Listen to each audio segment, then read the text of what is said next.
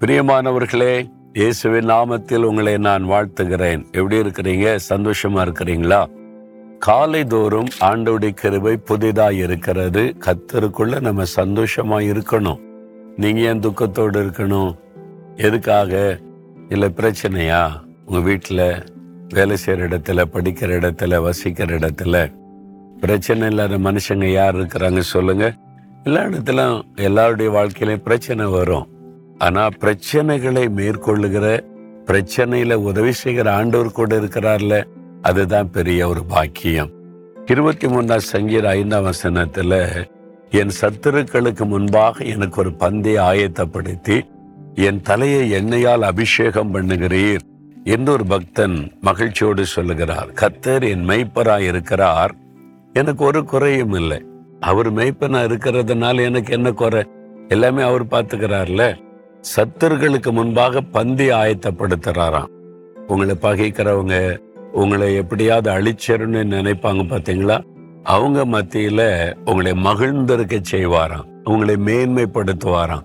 பந்தி ஆயத்தப்படுத்துவார்னா நீங்க நல்ல மகிழ்ச்சியா உயர்ந்திருக்கும் போது அவங்களுக்கு என்னடா இவனை அழிச்சிடலான்னு நினைச்சா உயர்ந்துகிட்டே இருக்கிறான்.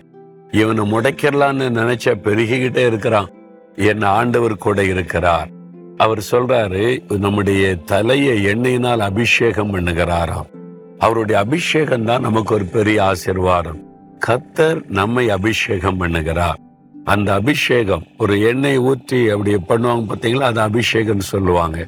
அது மாதிரி எண்ணெயினால்னா பரிசுத்த ஆவியினால் நம்மை அபிஷேகம் பண்ணுகிறார். அந்த பரிசுத்த ஆவியோட அபிஷேகம் நமக்குள்ள வரும்போது பயமெல்லாம் போயிரும் கலக்கம் எல்லாம் போயிரும். எப்பவுமே ஒரு சந்தோஷம் மன மகிழ்ச்சி இருக்கும். ஆண்டவர் அனுதினமும் நம்மை அபிஷேகம் பண்ணுகிறார். நாள்தோறும் அவருடைய அபிஷேகம் புதிதா இருக்கும்.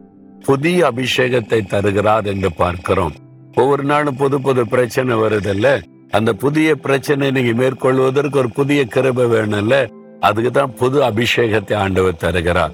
இந்த நாள்ல உங்களுக்கு என்ன பிரச்சனை வரும்? உங்களுக்கு தெரியுமா? தெரியாது. ஆனா அந்த அபிஷேகத்துல நீங்க எப்பவுமே நிறைந்திருந்தா எந்த பிரச்சனையும் சுலபமாய் மேற்கொள்ளலாம்?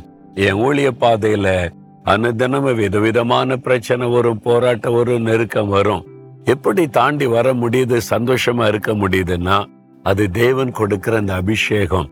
அந்த பரிசுத்த ஆவியானுடைய அபிஷேகம் நம்ம மேல வந்துட்டா அவர் நமக்கு பயமுள்ள ஆவியை கொடாமல் பலமும் அன்பும் தெளிந்த புத்தியுள்ள ஆவியை கொடுத்திருக்கிறார். சொல்லப்பட்ட அந்த அபிஷேகம் வந்து ஒரு தெளிந்த புத்தியை நமக்கு தரும்.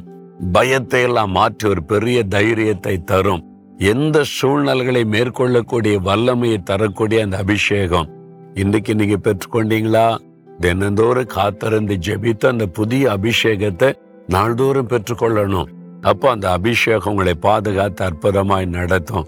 நீங்க சொல்றீங்களா ஆண்டவரே உம்முடைய அபிஷேகத்தை எனக்கு தாங்க.